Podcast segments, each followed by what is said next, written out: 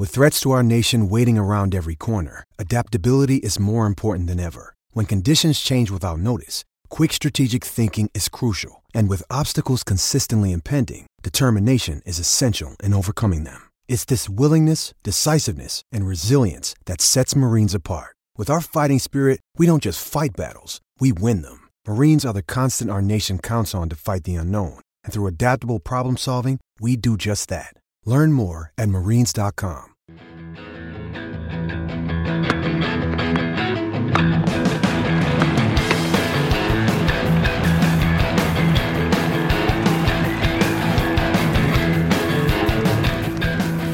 You're listening to the Tennis.com podcast. And here's your host, Ed McGrogan. Bonjour, mes amis. Ed McGrogan back at the Tennis in 10 podcast. And yesterday I told you that, you know, maybe come third round, we would get the match that ignited this tournament. And although Novak Djokovic and Diego Schwartzman was not a fifth set classic by any means, I think for the first time it did feel like we had something that said, oh, um, we have a major tournament here and, and major stakes as well, considering what the outcome uh, could have been for Djokovic. Uh, he survives in five sets. Schwartzman doing a tremendous job with his backhand, um, which I thought hit cross court down the line just so well against Djokovic. Um, it really also forced some of the best tennis we saw from Novak this tournament as well. That you know shouldn't be uh, understated as also in this discussion. Steve Tignor yesterday when he uh, sort of sized up, recalibrated the draws after two rounds, did did mention that it's despite Djokovic's first two rounds of straight set wins that he didn't feel that Djokovic really was still looked to be in you know all completely comfortable out there, and we saw that today. Um, but you know, obviously a, a strong and necessary fourth and fifth set comeback uh, from from Djokovic there today, um, and it couldn't have been more of an of a opposing result from what Rafael Nadal did. Uh, he wins 6-0, 6-1, 6-0. Um, the first time he has ever lost just one game at an Australian Open, excuse me, at a French Open match. He's also never had a triple bagel. Um, but I found it, you know, just so fitting that uh, I, I, did have the 30 love uh, piece on Nadal plan for today all along. You know, it was, if you haven't looked at it, it's a look at 30 of Nadal's, you know, moments at Roland Garros over his 30 years. He turns 31 uh, by the time you're listening to this. He'll be 31. So happy birthday, Rafa. But you know, as I was going through his uh, his history at Roland Garros, and um, you know, you, you know the highlights, and he honestly he has been so dominant over the years at Roland Garros that it was it was difficult to to find matches beyond the semis and the finals that I thought merited um, a place in, in this list of memorable because he has he's he's been so clinical in almost all of his early round matches. Um, you know, the exceptions that I found, which I made mention of, were Rafa's five set win over Isner in the first round uh, back in, I believe, 2012. Um, you know, there's some other close call, closer calls, hardly close calls that he's had along the way. And today's match against Schwartzman, I, it was kind of almost divine in a way. Um, somebody smiling down on the uh, on the editor that it was the perfect way to end that piece in that it was as one it was as routine as it could get but it, but in doing so it was still something new for Rafa um, and and I think what we're seeing from Nadal I, I think that number 10 title motivates him greatly with the fact that he also has 10 at Bar at Barcelona 10 in Monte Carlo and I think he I think he realizes as well that you know it would be just as much as we place the label of favorite on him um, to win this. I think he realized that this is this is not the strongest um, field that he has been tasked with before. This is not the Djokovic he's played as recently as last year, um, or uh, even a year ago, a year before that when he when he did lose him.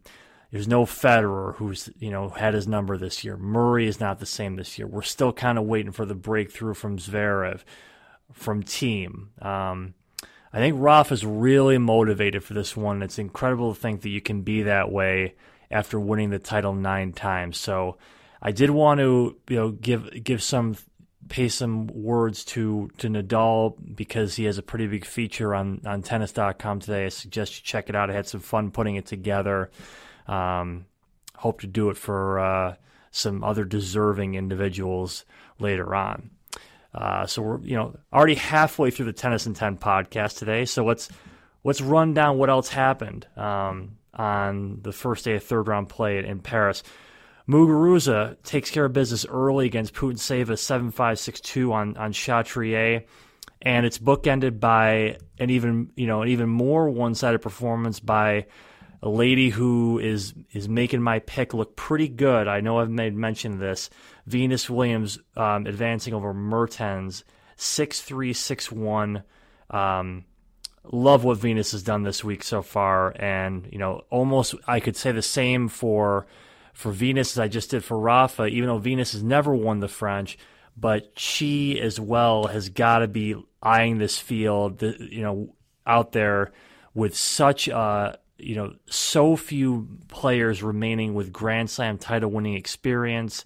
Um, and a lot of questions surrounding even the top seeds in the women's side that you know this is a this is a huge chance for Venus um, to uh, you know to grab what is you know to have really I think one of a, a, great late career result. Um, it would really be something if the runners up from the Aussie Open, Rafa and Venus, both uh, you know 31 and 36 respectively, uh, end up taking the titles at Roland Garros uh, with you know their Melbourne Conquerors both to the side. It'd be quite a quite a story there.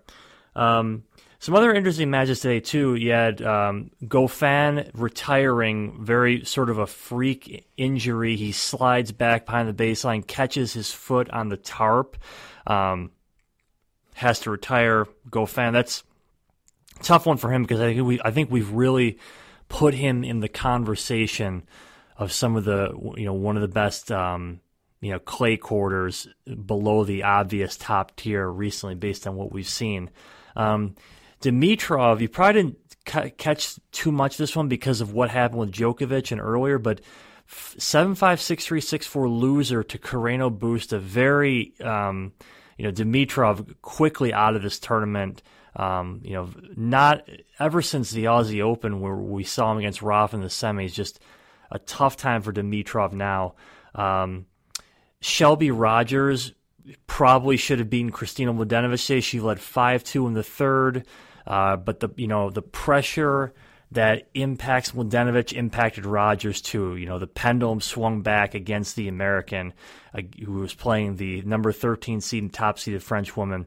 Mladenovic advances, survives 7 5 6, 4 6 8 6 in the third round. She'll get Muguruza in the next round. Um, kind of like Muguruza pretty heavily in that one now, based on all the nerves we've seen from Mladenovic so far uh, this week. And, you know, Muguruza looking pretty comfortable too, um, for the most part out there. Uh, Luca Pouille, who wins the first two sets, two of the first three, excuse me, then just nosedives, losing the fourth and fifth, two and one to Albert Ramos Vinolas. Um, so you know that's a that's a I think a I think a surprise that Pouille went down so meekly uh, after you know nosing ahead two sets to one, just unable to, to handle it against uh, Ramos Vinolas, who's had a very good uh, performance thus far this year on clay. Steve Johnson, his run over Dominic Thiem takes him out one six and three. Steve Tignor has a really uh, good piece on Thiem on Tennis.com. You'll want to see. Um, another Grand Slam champion still around, Stosur. She beats Mattek-Sands two and two. Um, former French Open finalist as well. Uh, Raonic wins via retirement over Garcia Lopez. Ostapenko over Tsurenko, one and four. And another really tight women's match today, Kuznetsova beating uh, Zhang Shuai 7 7 6 4 6 7 5. They had a really nice embrace at the net. That was over three hours, that one. Um, this day finally did deliver what I think you kind of expect to see at a major, and certainly by the third round. So um, I give my applause to all the players today at Roland Garros. This was a very entertaining day of play, and I would contend really the first wire to wire day that you know you really felt like this was a great uh, uh you know great event here. So uh, let's hope it continues tomorrow on uh, day seven, and we'll recap the th- the rest of the third round here on the Tennis and Ten podcast. Au revoir. You've been enjoying the Tennis.com podcast. For all the latest news and events, head over to Tennis.com.